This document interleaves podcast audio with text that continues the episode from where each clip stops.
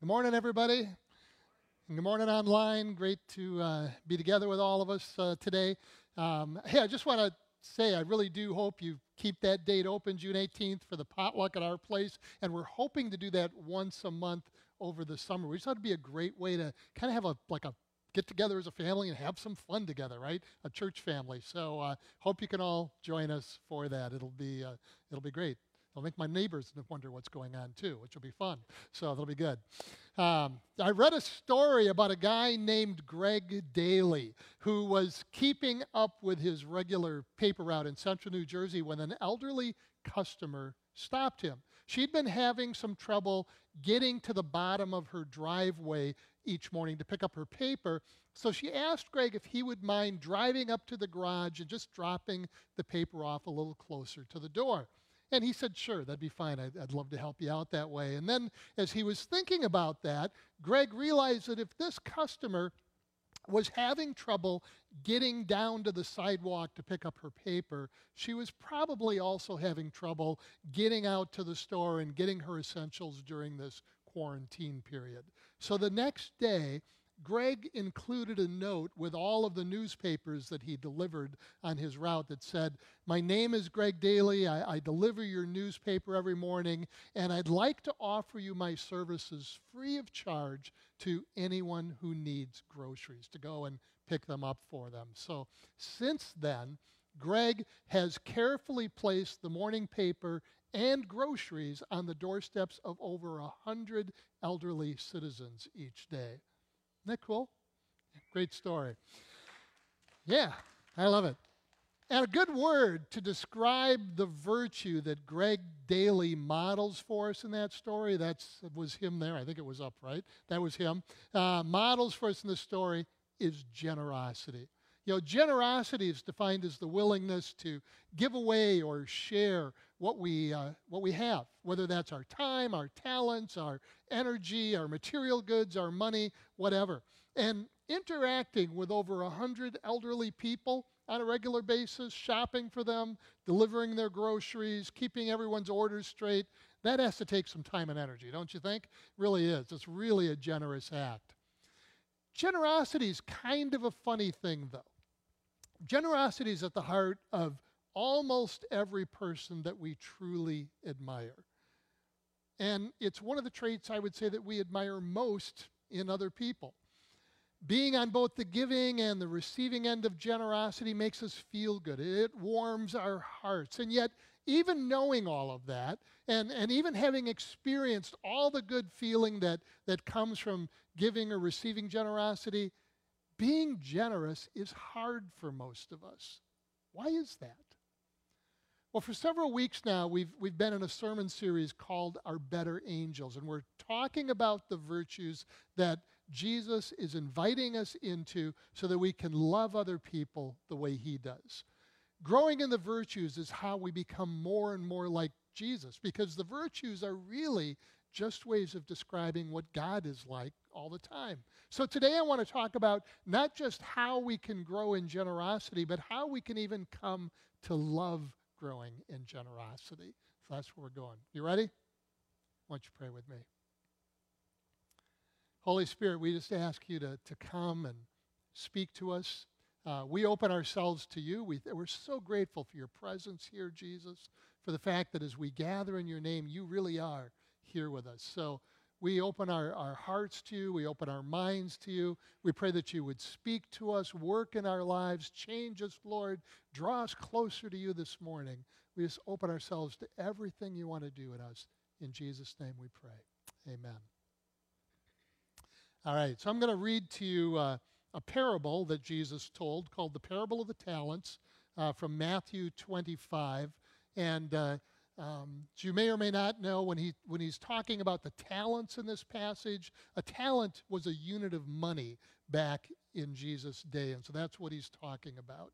So uh, it begins, it says for it, but he's really talking about the kingdom of God. So for the kingdom of God is just like a man about to go on a journey. And he called his own servants and entrusted his possessions to them. To one he gave five talents to another two talents, and to another one talent, depending on each one's ability. And then he went on a journey. Immediately, the man who had received five talents went, put them to work, and earned five more. In the same way, the man with two earned two more.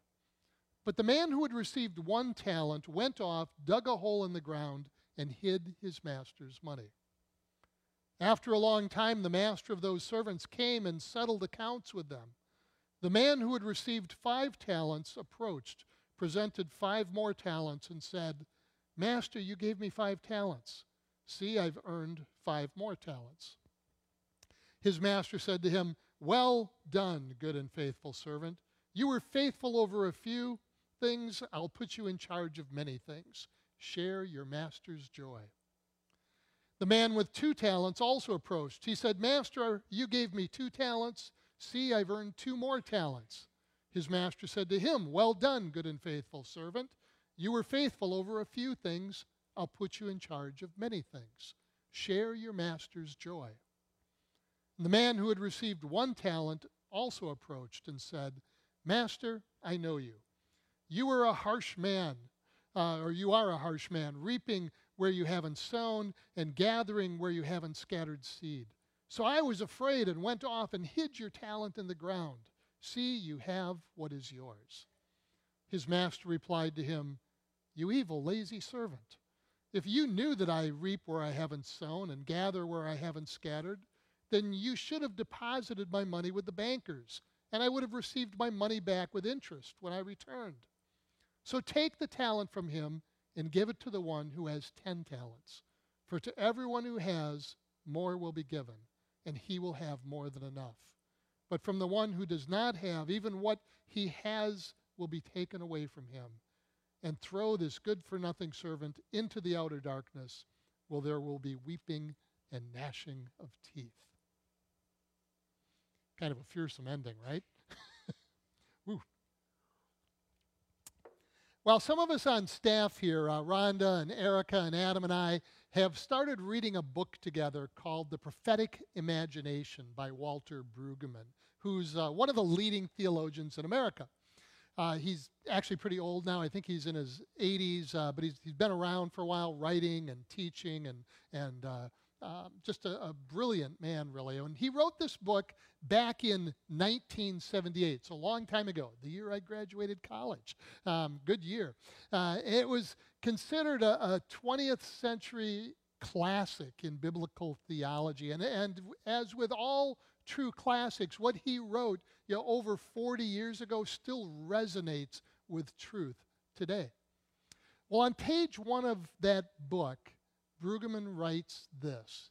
He said, The contemporary American church is so largely enculturated to the American ethos of consumerism that it has little power to believe or to act. Let me read that again. The contemporary American church is so largely enculturated to the American ethos of consumerism that it has little power to believe or to act. Well, in other words, what he's really saying is we Christians are, for the most part, just as addicted to consuming as everyone else. And that addiction, as all addictions do, makes us weak. That's really what Brueggemann's saying there. But Jesus died and rose again to set us free. Amen? Yeah. And the Holy Spirit's been poured into our hearts to change us and to lead us into the freedom of the kingdom of God. And through this parable that I read, known as the parable of the talents, Jesus is inviting us into his freedom. The parables that Jesus told are stories, right? That's what a parable is. It's a story, but it's a story with a point. Parables always have a main point. And the main point that Jesus is making in this parable is that while the kingdom of God had begun to break into this world through Jesus while he was on this earth, it wouldn't come completely for a long time. The kingdom of God is what you have when what God wants to have happen actually happens. I, I love that definition of the kingdom. When what God wants to happen actually happens. So when Jesus was here, the sick were healed, the blind gained their sight, The hungry were fed. The outsiders were included. Those who had been rejected were loved. Our God is an overwhelmingly generous God all of the time. And so that, that generosity flowed out through Jesus in all sorts of ways, changing lives all around him. That's the kingdom of God coming. That's what it looks like. Well, the Jews who were around Jesus and with Jesus during those days could see that. They could see that that was what was going on. And so they expected that that meant this is it. You know, God's kingdom is now going to flood the earth, or at least Israel, and change everything. So Jesus told parables like this one to teach them no, that's not the way it's going to happen. I'm going to go away for a while. And the fullness of God's kingdom won't arrive for a long time, not until I return a long time from now. But in the meantime, the kingdom is going to keep coming little by little, and it's going to come through you. Well, here's the problem. Somewhere along the way, a lot of us Christians seem to have forgotten who we are, who God is, and what we're here for. Like Brueggemann said, we've been shaped more by the consumerism of our culture than by the gospel of Jesus. And it's hard not to be because we're inundated by that consumerism all the time. Eh, it's just the, the ocean that we swim in, right? We're not even aware of it most of the time. And we're told through that consumerism, we're told that what matters most is, is what we can get and how much we have and how good all of that makes us feel. That even gets applied to, to why we come to church. You know, how much do I get out of it? How does it make my life better? You know, or how good does it make me feel? Now, those actually aren't bad desires. Eh, they're all a hunger for the blessings of the kingdom of God, for the goodness and the life and the, the peace and the joy that God wants us to have. But when you make getting the blessings your focus, that messes things up, right? That's kind of the paradox of how the kingdom works. It messes things up. When you make getting the blessings your focus, well, then you'll never be satisfied. You'll never have enough.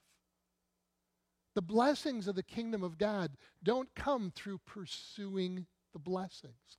They don't come through trying to get them for ourselves. They don't come through consumerism, which should be obvious to us because we live in the wealthiest culture in the history of the world, and yet stress and depression and unhappiness are epidemic, right? Yeah. So, what did Jesus say? Seek first the kingdom of God and his righteousness, and all these things, all these things that you desire, all those things will be provided for you. So, what we really hunger for, Jesus is saying, what will actually satisfy us are the fruit, the result of seeking first the kingdom of God. And this parable tells us how to do that, or at least part of how to do that. First of all, it reminds us of who we are. It says, For the kingdom of God is just like a man about to go on a journey, and he called his own servants and entrusted his possessions to them. We are God's servants. Now, we're also his beloved children, right? And, and we need to hold both of those truths at the same time being servants doesn't mean that we're, we're pawns somehow uh, in the hands of a capricious God who's just using us for things that aren't for our good. No, God loves us beyond measure. We're his beloved children too. But being servants means that we are here for a reason. We have a purpose in this world.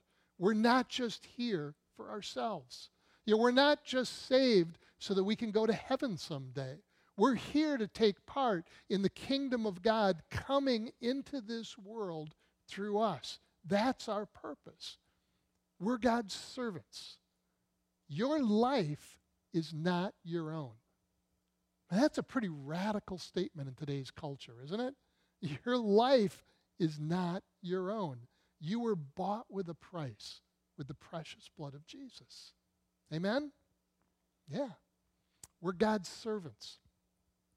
And He's entrusted His possessions to us, He tells us. He's given us everything that we have our intelligence, our talents, our, our natural abilities, our spiritual gifts, uh, our possessions, our money, our ability to earn money. All of these things are either directly or indirectly a gift from God.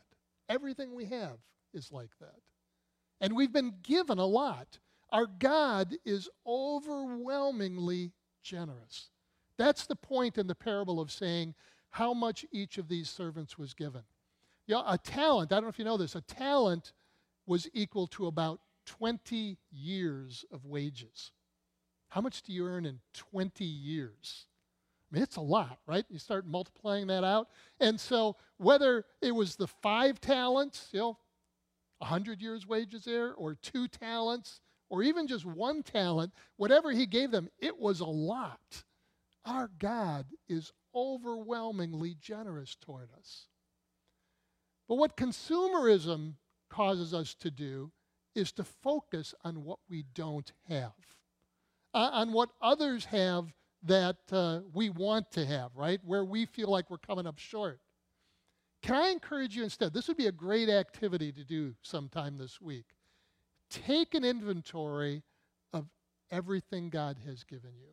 I mean, everything, you know, material, emotional, your abilities, your talents. Take an inventory of everything God has given you, your family, everything, and write it down somewhere. Make a list. And then you want to keep adding to that list over the weeks because more things will come to you. So write down, take an inventory of everything God has given you, write it down somewhere, and then make it a daily practice to be grateful for what you've been given before you ask for what you think you need. Amen? Yeah, be a good activity. So, who are we? We're beloved servants of God.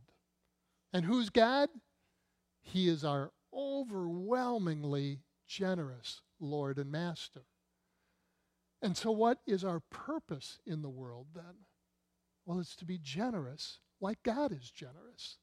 You know, to be generous like Jesus was generous when he walked the earth with everything that we've been given, so that God's kingdom can come and his will can be done through us on earth as it is in heaven. In our consumer mindset, we operate out of a worldview of scarcity, believing that there is only so much, and so I need to be careful with what I have. And we imagine that if we give away what we have, whatever that is, well, then we, of course, no longer have it, right? Because we gave it away. We have less. And that's frightening because then we might not have enough in the future. That's how the servant with one talent was thinking. He thought he had to protect what he'd been given so that he wouldn't come up short later. And, and his fear was rooted in believing that his master was a harsh, ungenerous man who would ruin his life if the servant tried to use what he'd been given and failed somehow. But Jesus says, God's not like that. God is overwhelmingly generous all of the time. And you are his beloved servants. So instead of living like consumers filled with the fear of not getting enough or failing with what we've been given or not having enough, he's inviting us to live like investors, backed by the infinite riches of God. See, when we're generous, like God is generous, with our time, our talents, our emotional energy, our relational energy, our possessions, our money, when we give those things away, we are not losing them. We don't have less. That's the mind shift Jesus is inviting us to make today. See, no, it's, it's more like when you put a down payment uh, down, down, when you pay a down payment, how do you say that? When you put a down payment on a house, right? You haven't lost that money, right? Now, it might feel like it as you're signing the papers over and the money's flowing out, but you haven't lost that house, that money. You've simply invested it in an asset. You've invested it in a house. You still have just as much as you've had before. In fact, you're in a better position now because you've done that. Well, when we're generous like God is generous, we are investing in God's kingdom. It tells us that all over the New Testament. And, and unlike some types of investing, like maybe investing in stocks or other things, you never, ever lose when you invest in God's kingdom. You never, ever lose when you invest in God's kingdom. God guarantees you an amazing return on your investment.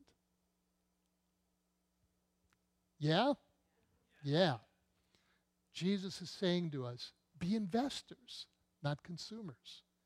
Practice generosity. You cultivate an attitude of generosity. It's not just something we do, it's a way we live so that we can live out our purpose as beloved servants of our overwhelmingly generous God. Be investors, not consumers. So Lisa's going to come on up and share about some ways she has been and is applying all this. Trying to apply. So I feel like I was really slow to learn about generosity. Um, I grew up in a frugal household where my parents provided for our needs and a few extras, but certainly did not spoil us. um, our family kind of kept to ourselves. We had relatives over at the holidays, but other than that, um, we didn't really have people over, so there wasn't a lot of sharing going on. And I remember the days when I was outside playing with my friends, and it got to be lunchtime, and my mom would call me over and she'd say, Send your friends home, we can't feed the neighborhood. So the lesson that I learned from all that was that it was okay to provide for your own family, but not really do that much for anyone else. So for a long time growing up, I struggled with that feeling of scarcity. I was jealous of things that my friends had. Some of them had white go go boots. they got to go to the movies with their whole family. Um, and some even had a room of their own, which, being an introvert, that was like my ultimate dream. And then as an adult, when I would hear people talking about their expensive vacations or remodeling their homes, um, buying a new car, I realized those feelings of resentment and jealousy were still there. And even though I heard sermons through the years on things like this, how things, yes, like today, how things don't satisfy our souls, only our relationship with Jesus does, I still didn't quite believe it.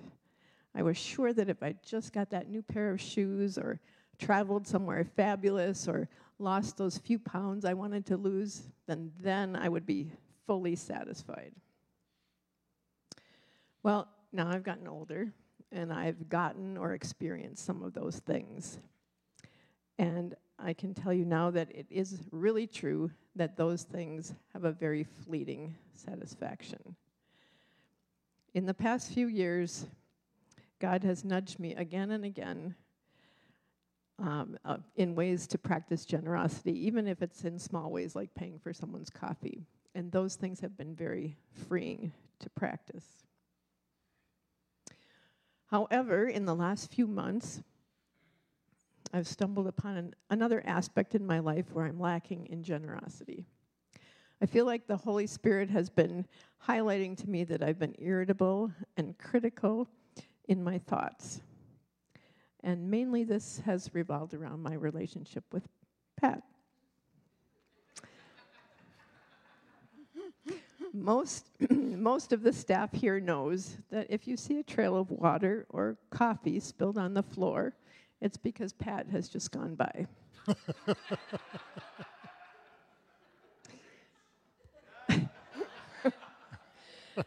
Uh, this also happens at home. and I've noticed myself getting grumpy as I wipe up spills or put away the can of shaving cream that's been left out or close cupboard cupboards or kitchen drawers that have been left open. I can usually tell exactly where Pat's been in the house by the clues that he's left behind. I just wanted to know I'm around. Yes, I can always find him. But the Holy Spirit brought to mind that I'm a detail person, Pat's a big picture person. When he's shaving, he's not thinking about how clean the sink looks. he's thinking about new outreach opportunities or things that he wants to say in his next talk. So, becoming aware of that has helped me to grow in generosity in my attitude, not only towards Pat, but also in other situations. And that feels a lot better, that generosity feels a lot better than being irritable, irritable and critical all the time.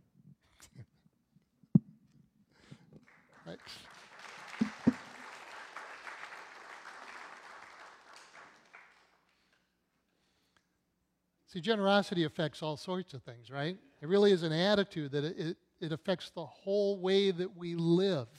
And Jesus is inviting us into this way of living that is a much, much better way of living, where we are constantly letting all the stuff He's poured into us to pour out to others as well, that we can be generous like He's generous. So, you know, I love being generous. You know, I, there's all sorts of ways I want to keep growing in generosity because I know our God is overwhelmingly generous, and I never want to stop becoming more and more like Him, more and more like Jesus, because that is where the life we long for is found, right? It's found in growing to become like Jesus for the sake of others. That's what we're trying to do here, being generous like He is generous. So be investors, not consumers. Amen? Amen.